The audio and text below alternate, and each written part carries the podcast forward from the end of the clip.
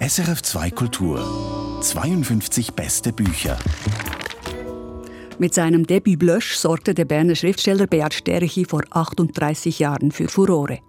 Jetzt erschien sein zweites Buch im Diogenes Verlag. Capriccio, ein Sommer in meinem Garten. Vor der Scholle verneigt man sich nicht in Eile. Am zu schnellen Mähen, am zu schnellen Hacken, am allgemeinen Juffeln erkennt man den Anfänger.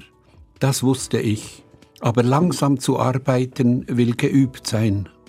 Diese Erkenntnis verdankt der Ich-Erzähler in Capriccio den Einwohnerinnen und Einwohnern in seinem spanischen Dorf.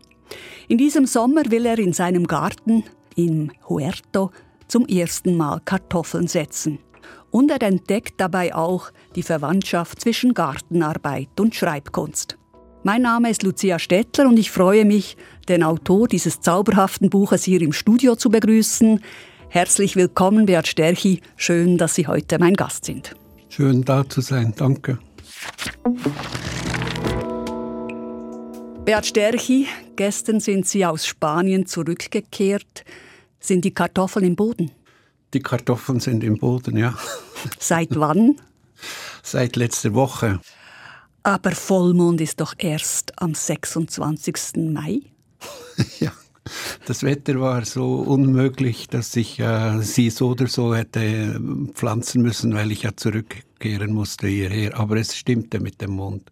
Es muss vor Neumond sein. Ah, nicht vor Vollmond? Nein, nein. Ah, Neumond. Sehen Sie, habe ich schon falsch verstanden, weil ähm, Ramon sagt ja irgendwo in ihrem Buch, wenn du nicht wartest, hast du zuletzt nur viel Unkraut und keine Kartoffeln. Ja, das sagt er. Ich glaube, es ist ein bisschen übertrieben. Hat er Ihnen auch wieder den guten Schafsmist geliefert? Ja. Der ist gut für die Kartoffeln. Der ist ausgezeichnet für die Kartoffeln. Und haben Sie sich auch genügend Zeit genommen beim Pflanzen? Nicht verjufelt? Ja, ich glaube schon, ja. Was schätzen Sie eigentlich an den Kartoffeln, Beat Stärke? Sie verwenden ja sehr viel Arbeit und Mühen für diese Pflanze. Ja, äh, das hat sich natürlich angeboten als die Nutzpflanze, die es in Spanien zur Weltmeisterschaft gebracht hat. Das ist das, was äh, Kolumbus von Amerika brachte und das geblieben ist und vielleicht das Einzige, was ein Segen war. Und es ist ein Bild für, man könnte sagen, Globalisierung und Ernährung und Ökologie und Arbeit. Die Kartoffel ist ein unglaubliches literarisches Bild. Ist sie eigentlich eine anspruchslose Pflanze? Mehr als so in einem abgelegenen Bergdorf gibt es natürlich äh, Krankheiten und ich benutze nichts. Bis, also in den letzten Jahren gab es immer Kartoffeln. Ich habe nie irgendetwas gespritzt oder kein Gift, nichts. Wer schaut denn jetzt zu Ihrem Huerto? Ein Nachbar, der gießt, also der schaut nicht, der gießt einfach, wenn es notwendig sein sollte. Jetten tut er nicht. Also es wartet Sie dann eine Überraschung, wenn Sie in ein paar Wochen wieder zurückkommen. Ja, ja. Capriccio, Capriccio heißt ja eigentlich Laune. Ja, Oder was ist das? Was, eine, was meint eigentlich Laune. dieser Titel?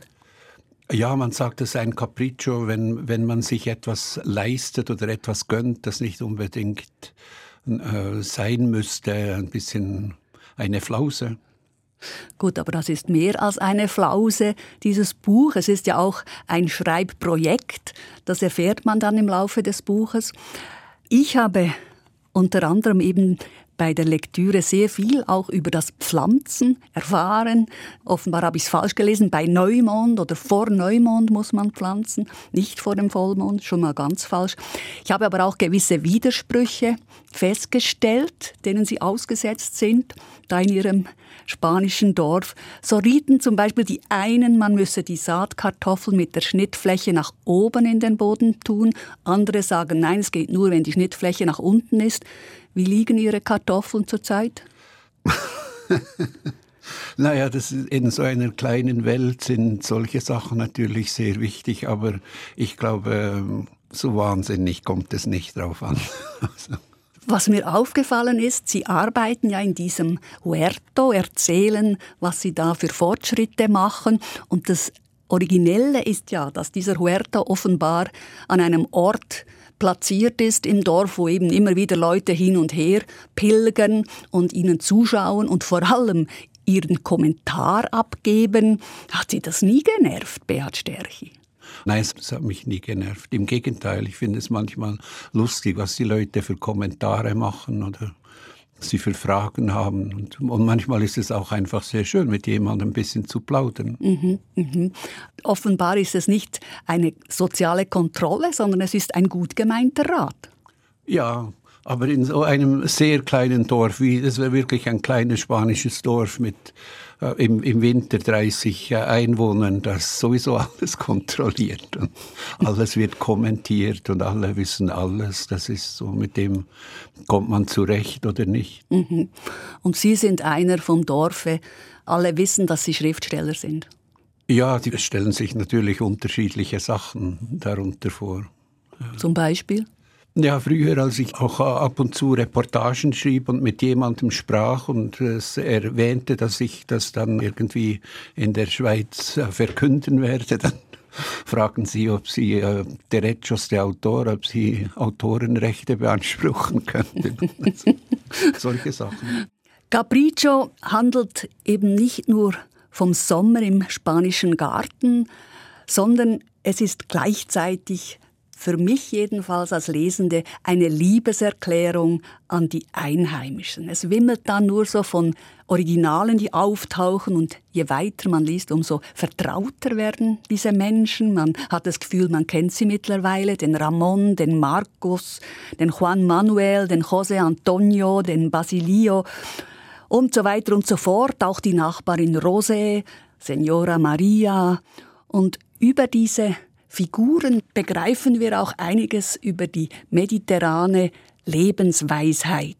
Darf ich Sie bitten, Beat Sterchi, uns eine Passage auf Seite 144 vorzulesen? Später an diesem Tag abends vor der Taverne saß ich zwar im Schatten des einzigen dort aufgespannten Sonnenschirms, aber noch war das Licht so grell, dass auf dem Bildschirm meines Laptops fast nicht zu erkennen war. Trotzdem gelang es mir, meine Mailbox zu öffnen, und während sie sich leerte und wieder füllte und ich ein kühles Bier trank, kam von der Kirche her der alte Gonzale um die Ecke. Er ging aufrecht, sogar irgendwie zielgerichtet, aber als eigentlich noch rüstiger Mann bewegte er sich unglaublich bedächtig. Ohne nach links oder rechts zu schauen, ohne mich wahrzunehmen, war er ausschließlich damit beschäftigt, seine Füße sachte, ohne sie auch nur anzuheben, vor sich herzuschieben. Es war, als wäre in dieser Verlangsamung ein Schutz zu finden, als könnte man sich mit Langsamkeit gegen die schweißtreibende Hitze panzern, während man sich mit der kleinstmöglichen Anstrengung unter ihrer Fuchtel hindurch in die Taverne rettet. Die Einheimischen wissen es, es lohnt sich, die Füße sachte vor sich herzuschieben, statt sie auch nur anzuheben. Beat Sterch, wie kommen Sie zurecht mit der Hitze? Ja, man lernt da einiges und man versucht die Tagesaktivitäten danach auszurichten, wenn es richtig heiß wird. Und im Buch sind auch nur wenige Tage wirklich heiß. Es ist nur ein paar Tage im Sommer. Aber dann ist es schon ja, sehr heiß. Es gegen die 40 Grad. Ja. Dann schlurfen Sie auch so über den Dorfplatz. ja, und man sucht den Schatten, ja. Weil es ein schönes Bild, wie dieser Mann offensichtlich jede Anstrengung intuitiv vermeidet. Ja, das ist schon ein Merkmal. Die Verlangsamung allgemein, die wird in der Hitze natürlich nachher noch verstärkt. Ist das auch ein Grund, warum man bei der Gartenarbeit nicht jubeln darf? Oder hat es einen anderen Grund, dass man sich eben nicht in Eile vor der Scholle verneigt? Naja, da geht es äh, auch ein bisschen um die Einswertung, nicht mit dem, was man tut, mit dem Verschmelzen der Absicht. Und man arbeitet langsamer und ist dann am Ende doch schneller. Das ist vielleicht die Weisheit. Ich habe jetzt gerade auch wieder ein bisschen mit der Sense gemäht und dabei habe ich daran gedacht, das haben mir Leute auch erzählt, die früher während der Erntezeit den ganzen Tag nichts anderes gemacht haben, als mit der Sense gemäht. Und da muss man unwahrscheinlich ökonomisch mit seinen Kräften umgehen, wenn man den ganzen Tag mähen will. Ist das der Grund, warum das eben gar nicht so einfach fällt, langsam zu arbeiten, weil man sich vielleicht gewohnt ist, da zack, zack loszulegen? Ja, das eben, man muss das üben. Ich habe auch schon einmal von einem Mann, seinem Nachbar, ein unglaublicher Typ, der ist aber vor zehn Jahren verstorben und der hat den ganzen Tag von Hand Holz gesägt, also nicht weit vor unserem Haus den ganzen Tag. Wenn man das machen will, dann muss man irgendwie im Kopf und im Körper muss man darauf eingestellt sein und diese Kultur in sich haben. Und das ist etwas, das ich versuchte in diesem Buch zu fassen, weil es verschwindet. Das sind die Sachen, ich glaube, gewisse kulturelle Errungenschaften, wenn nicht nur Verhaltensweisen, die einfach aussterben. Und ich beobachte das und damit es nicht ganz verschwindet, halte ich es noch fest. Also es verschwindet, weil die Dörfer aussterben oder weil die Jungen sich gar nicht mehr nach dieser alten Kultur richten oder warum geht es zu Ende? Ja, es wird alles mit Maschinen gemacht. Also diese Huertos, wie ich einen haben, die anderen, die diese noch bearbeiten, die machen das mit Maschinen. Es gibt mittlerweile kleine Handgartenfräsen und so, das habe ich alles nicht. Glauben Sie, das stirbt aus, auch mit den Menschen, die eben aussterben, die das noch gekannt haben? Ja, das ist schon so, ja. ja. Wie sehen Sie denn diese Entwicklung in Ihrem Dorf? Also Sie erwähnten jetzt die Huertos, die jetzt mit irgendwelchen kleinen Pflügen da ähm, umgewälzt werden, aber gibt es noch andere Zeichen? Also in Spanien ist das ein ganz großes Thema. Das ist jetzt nicht im Buch, aber die Entvölkerung ist gigantisch und das hat natürlich mit Mobilität zu tun und Beschleunigung. Und es wird wahnsinnig viel weiterhin Straßen gebaut und man ist schneller hier und eben schneller dort und es vermischt sich ja, daraus entsteht eine ganz andere Lebenshaltung. Ist es im Grunde genommen etwas Ähnliches, wie es zum Teil auch in unseren Berggebieten ist, dass die genau. Jungen abwandern und die Alten noch die Letzten sind, die dort ja, bleiben? Genau, genau, ja. Von was leben denn die Leute, die noch im Dorf wohnen. Also das ist ja wahrscheinlich auch ein Grund, der ökonomische. Ja, also im Buch erwähne ich zwei bewirtschaftete Höfe und es gibt eine Schweinemästerei und die anderen Leute im Dorf sind entweder pensioniert oder arbeiten als Lehrer, Lehrerinnen im nahen Städtchen. Wie sind denn Sie auf dieses Dorf gekommen? Ja, die, kurze Version ist, mein Stern hat mich dorthin geführt und dieses Glücksgefühl, das Sie vorhin erwähnt haben, das versuchte ich also das erkannte ich. Es ist ein ganz, ganz großes Glück, finde ich, dass ich dieses Dorf kennengelernt habe und dort ein Haus mieten konnte vor vielen Jahren. Und das ist eigentlich die Hommage, die ich schreiben wollte an dieses Glück. Ich habe in Spanien versucht, in Städten zu leben und ich war nicht reich genug, um in der Stadt dort zu wohnen, wo ich hätte wohnen können. Also das, was für mich möglich war damals, war einfach zu laut und zu hässlich. Und dieses Capriccio ist eigentlich, wie Sie sagen, ein Hommage an Ihr Dorf und eigentlich auch ein Spiegel. Seht her, was da noch in Ansätzen vorhanden ist, aber eben am Aussterben bedroht ist. Ja, ich habe ehrlich gesagt gar nicht so wahnsinnig viele Gedanken gemacht. Ich habe da meine Erfahrungen, diese Zeit, die ich in diesem Dorf gelebt habe und wollte daraus ein schönes Buch machen. Wir reden in dieser Sendung über das schöne Buch von Beat Sterchi Capriccio, Ein Sommer in meinem Garten. Es erzählt vom Alltag in einem spanischen Dorf, wo der Ich-Erzähler offensichtlich eine zweite Heimat gefunden hat. Darf man das so sagen, Bert Sterchi? Ja, ich glaube schon. Ja. Und das Schöne daran ist nicht nur ich, auch meine Familie. Also das ist ein großes Glück. Mhm. Was ist es, das Ihnen das Gefühl von Heimat gibt? Es ist vielleicht ein Gegenstück zu dem Leben hier, bei allem Schönen, was es in, in der Schweiz gibt. Dort ist vieles noch ein bisschen in einem anderen Entwicklungszustand und die Leute haben ein anderes Zeitgefühl und andere Prioritäten und diese beiden Welten zusammenzubringen, das ist sehr schön. Für mich als Leserin, die jetzt persönlich dieses spanische Dorf nicht kennt, ermöglicht dieses Buch unheimlich viele spannende Einsichten auch. Zum Beispiel wusste ich nicht, dass Geier dort alltäglich sind. Geier sind für uns ja in der Schweiz irgendwie Bartgeier, die ganz seltene Exemplare sind und ständig verfolgt werden von irgendwelchen Wissenschaftlern.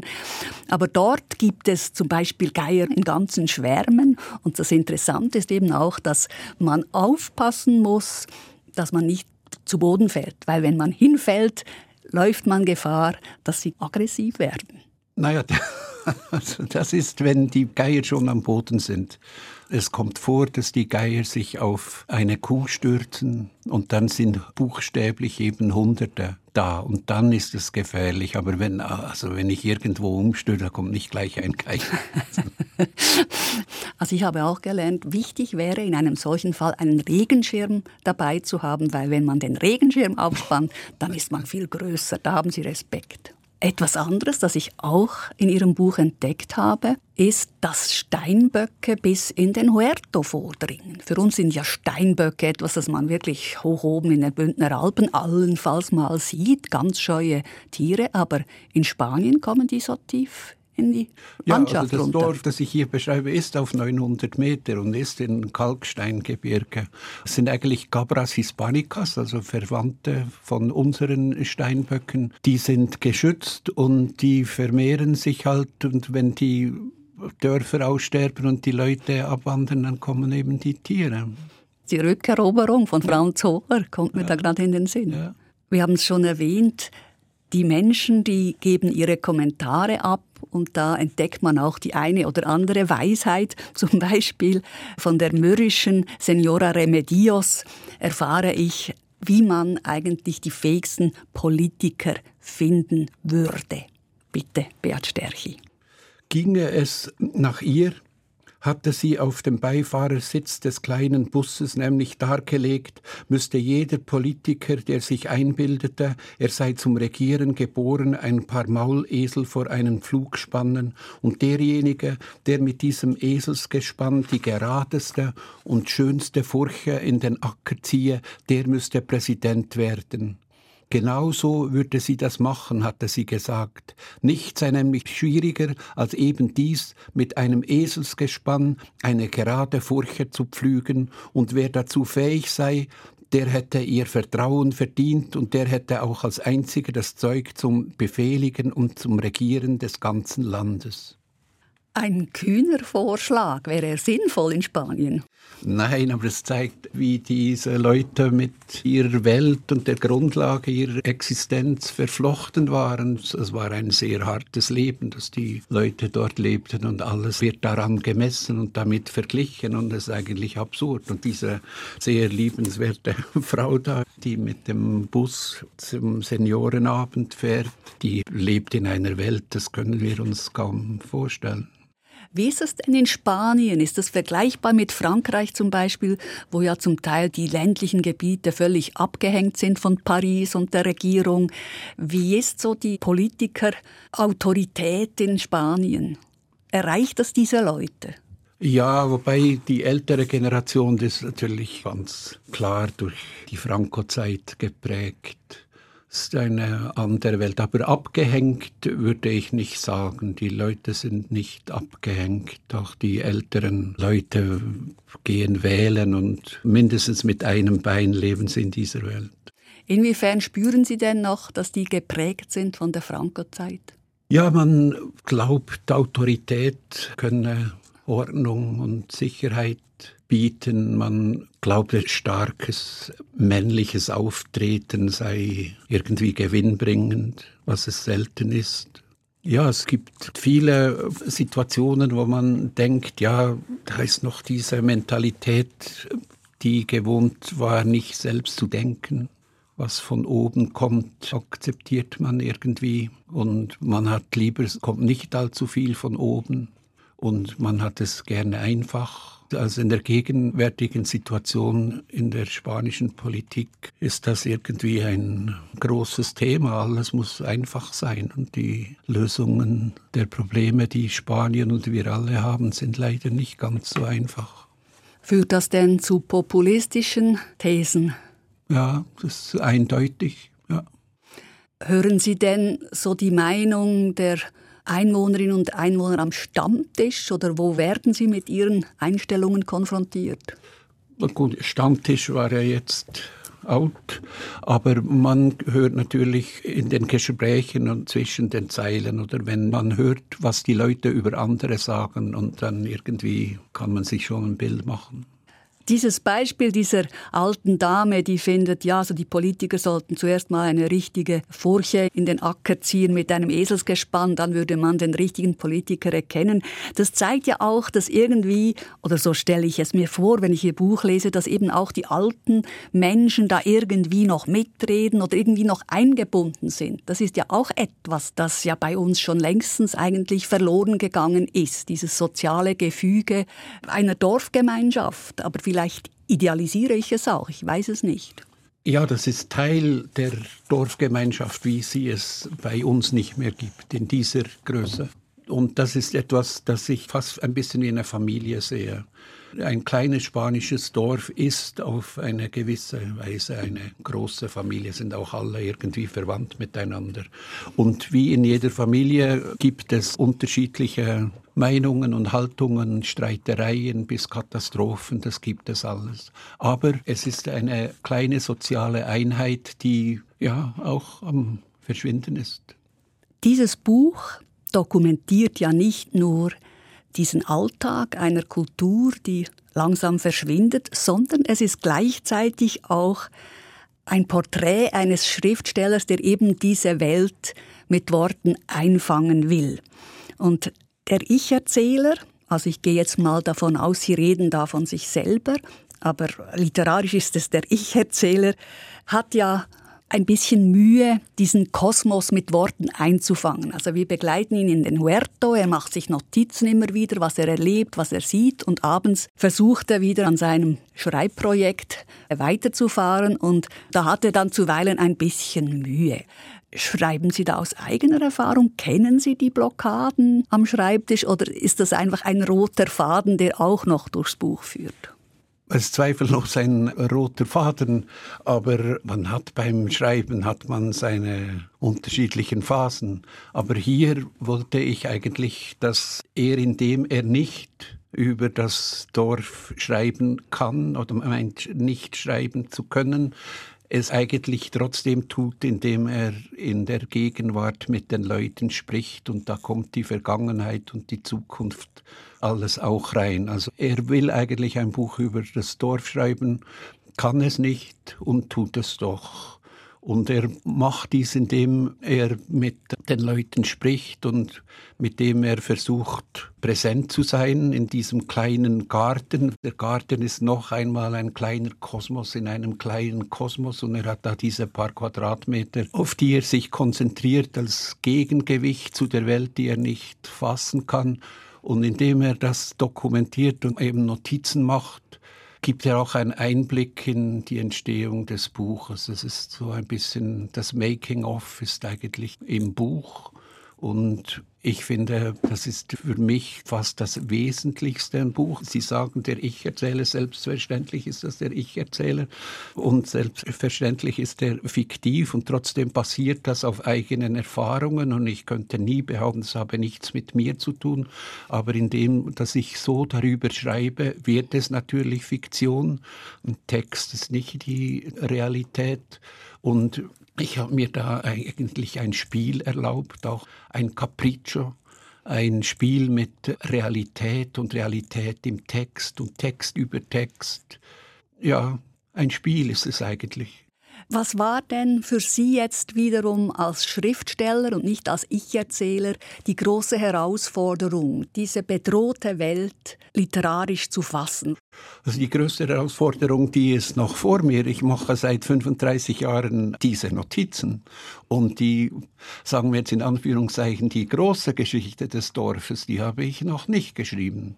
Ich habe sie zwar eben erfasst, aber noch nicht äh, abgeschlossen. Hier in diesem Fall, das ist wie ein bisschen die Spitze des Eisberges, wo die Herausforderung eigentlich in der Formung, in der Reduktion lag. Wie bringe ich diese Notizen, diese Eindrücke in eine lesbare, möglichst vergnügliche Form? Und die Herausforderung war eigentlich rein formaler Natur. Und es war eine Disziplinarbeit, immer wieder zu reduzieren, zu reduzieren und zu reduzieren und auszuschließen, auszuschließen.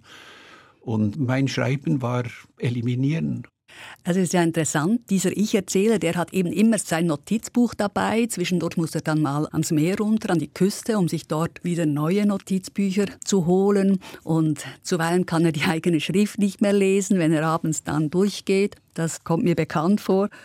Und was mir gefällt, ist eben, wie sie uns vereinnahmen mit diesem Alltag dieser Leute. Also es wirkt eben nicht konstruiert. Dadurch, dass das so spielerisch erzählt wird und so leichtfüßig daherkommt, hat man eben überhaupt nicht den Eindruck, das sei irgendwie mühsam am Schreibtisch entstanden. Das ist natürlich simpel. Je leichter der Text daherkommt, desto schwieriger ist es manchmal. Das ist klar. Aber das ist ihnen eben gelungen, finde ich, dass sie uns in diese Welt eintauchen, indem wir teilnehmen an diesem Alltag. Also ich finde es schön, dass Sie das so sehen. Ja. Also, danke, freut mich sehr, dass man das so lesen kann. Das ist natürlich eine Freude, ja. Wäre ja fürchterlich, wenn es umgekehrt wäre. Sie erzählen auch irgendwo, dass Schreiben ein Handwerk sei wie das Kartoffelsetzen. Bitte, Beat Sterchi. Später am Abend, zurück von dem Fußballspiel, schon halb eingeschlafen, hackte ich weiter, jedoch mit der Feder in meinem Kopf. Ob mit der Hacke oder mit Tinte, ich schien plötzlich zu wissen, warum sich alles drehte. Erde aufbrechen, Wurzeln durchschneiden, mit der zweizackigen Seite alles, was nicht Erde ist, wegkratzen, zusammenrechen, die Erde fruchtbar machen, auf leeren Seiten mit viel Geduld Neues keimen und wachsen lassen.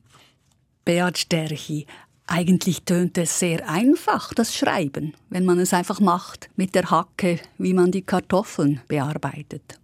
Ja, die das ist schon sehr einfach. Die Gefahr besteht einfach, dass es ab und zu ein bisschen in der Luft hängen kann und dann eben nicht hält, was es verspricht. Und das Bild oder was ich hier versuche, ist sowohl den Schreibprozess wie auch die Thematik irgendwie in einem gewissen Sinn zu erden weil wir leben in einer Welt voller Überangebote mit unwahrscheinlich vielen Ungewissheiten, wo es sehr schwierig ist, etwas zu finden, wo man sich festhalten kann beim Schreiben und beim Leben allgemein. Und hier ist eben diese leere Seite und dieser kleine Acker ist etwas, das man kontrollieren kann, wo ich versuche, meine Füße auf den Boden zu kriegen und gleichzeitig eben einen Ausgangspunkt habe für einen Text, der unter Umständen wächst oder nicht gleich vergilbt oder verdorrt.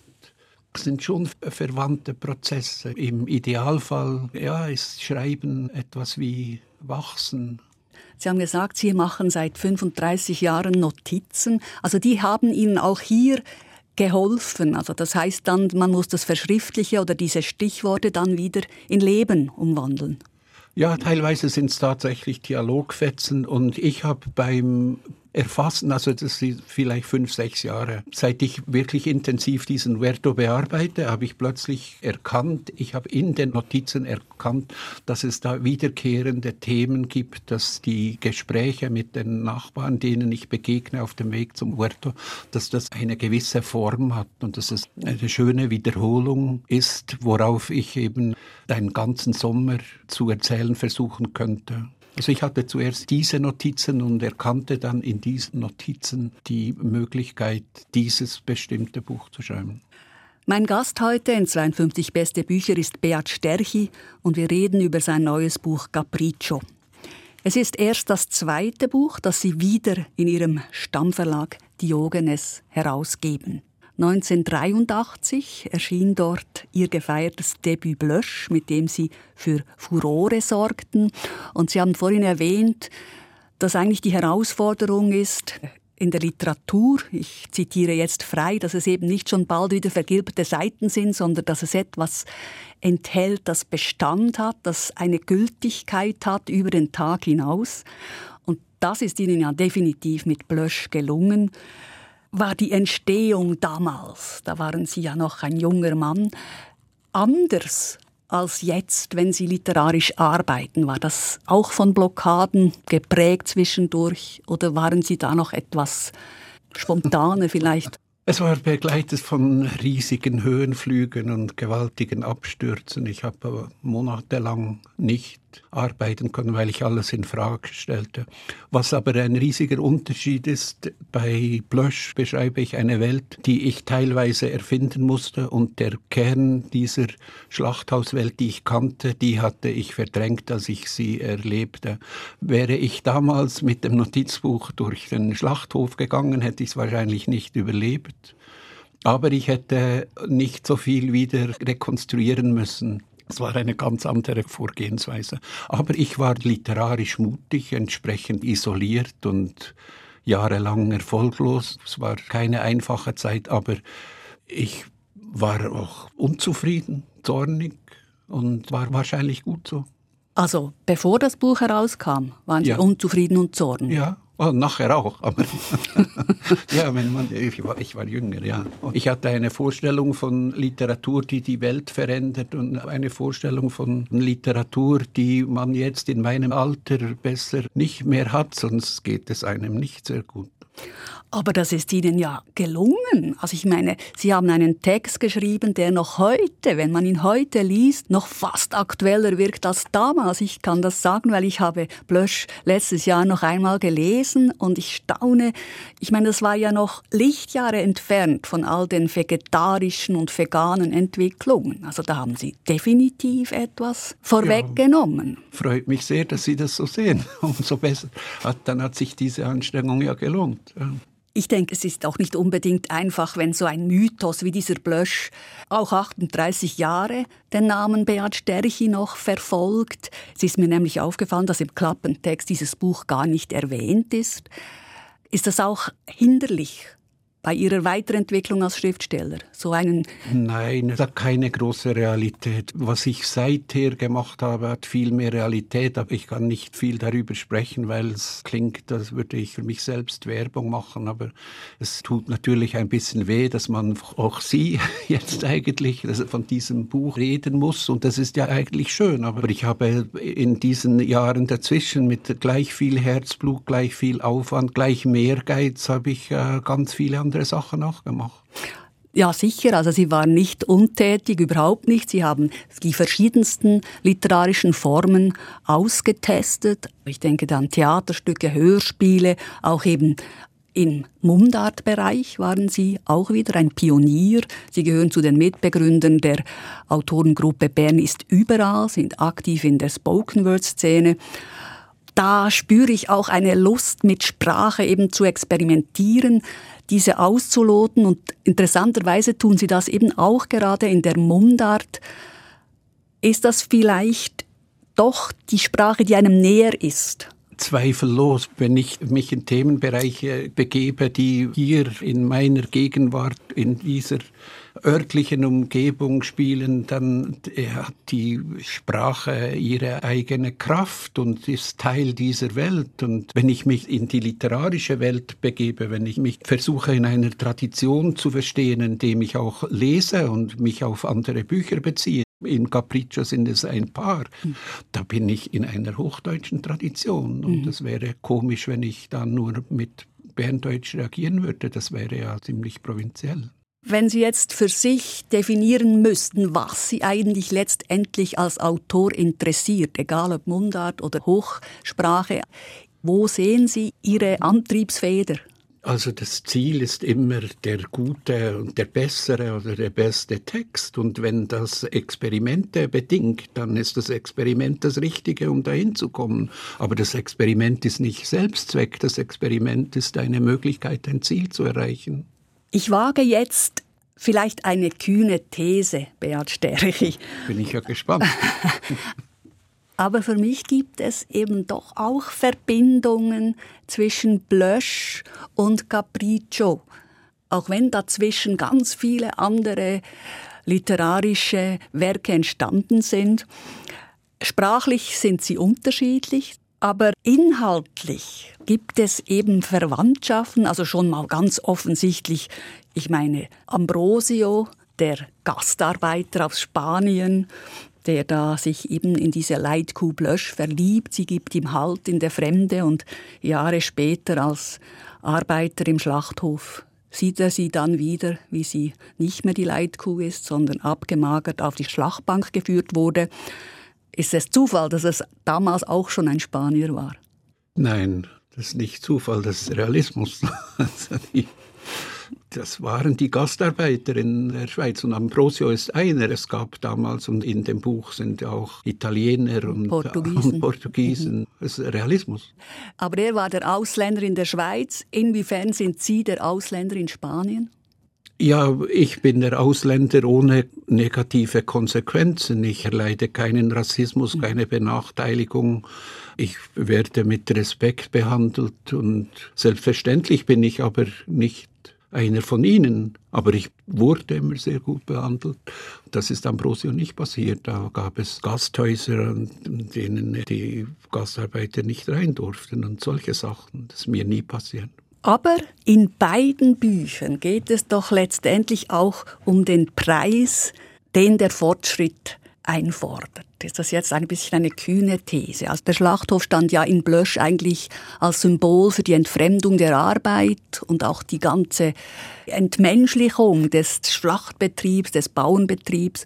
Und man könnte sagen, auch Capriccio geht es letztendlich auch um einen Preis, den der Fortschritt fordert. Man hat jetzt schnellere Autos, die Jungen wollen Geld verdienen, sie gehen an die Küste, dort stehen die Shoppingcenter und das alte traditionelle Dorf verschwindet, verarmt dort aus.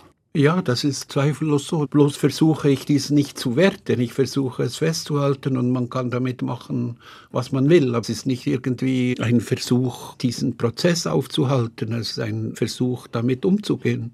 Moral in der Literatur ist sowieso irgendwie nicht am richtigen Ort dort, sondern sie halten es fest. Aber das war ja auch bei Blösch so. Aber da hatte ich schon noch die Hoffnung, es würde was nützen. Also ist das eine zu kühne These? Nein, Nein, und es ist, ist doch selbstverständlich, ich habe das ja nicht schreiben lassen. Das hat mit mir zu tun und meine Perspektive auf die Welt, das ist zweifellos so. Sie haben vorhin erwähnt, dass da eben noch ein Projekt schlummert. Die Geschichte des Dorfes, die ist offenbar noch nicht geschrieben. Das wird noch etwas werden. So Gott will. also das heißt, dieses Buch über diesen Flecken Erde ist jetzt nicht mit Capriccio abgeschlossen, sondern es ist eine Zwischenstation. Ja, es ist insofern abgeschlossen und ich mache jetzt auch etwas anderes, um das nicht einfach weiterzuführen. Das muss dann in einer anderen Form passieren. Aber ich habe tatsächlich dokumentiert und was Blösch und dieses Buch auch gemeinsam haben, einerseits sind meine Spoken Word Erfahrungen hier eingeflossen, dass es reduzierter ist, bildlicher, akustischer vielleicht sogar, knapper und es meine Reportagetätigkeit. Ich habe sehr viele Reportagen geschrieben und Blösch ist eigentlich eine Reportage und das könnte man auch als eine Reportage lesen. Eine Reportage über einen Sommer in einem Dorf. Und mein Ehrgeiz ist, also wenn mir die Gesundheit dies erlaubt, diese Welt zu erfassen, die ich vor 35 Jahren dort kennenlernte, in einer, sagen wir, komplexeren Form als in Capriccio. Beat Sterchi, ich wünsche Ihnen viel Glück und freue mich jetzt schon als Leserin auf dieses nächste Buch. Vielen Dank, vielen Dank, Lucia Stettler. Hier noch einmal die genauen Angaben zum besprochenen Buch. Es heißt Capriccio, Autor ist Beat Sterchi und erschienen ist es im Diogenes Verlag. Redaktion und Moderation Lucia Stettler. 52 beste Bücher. Podcast.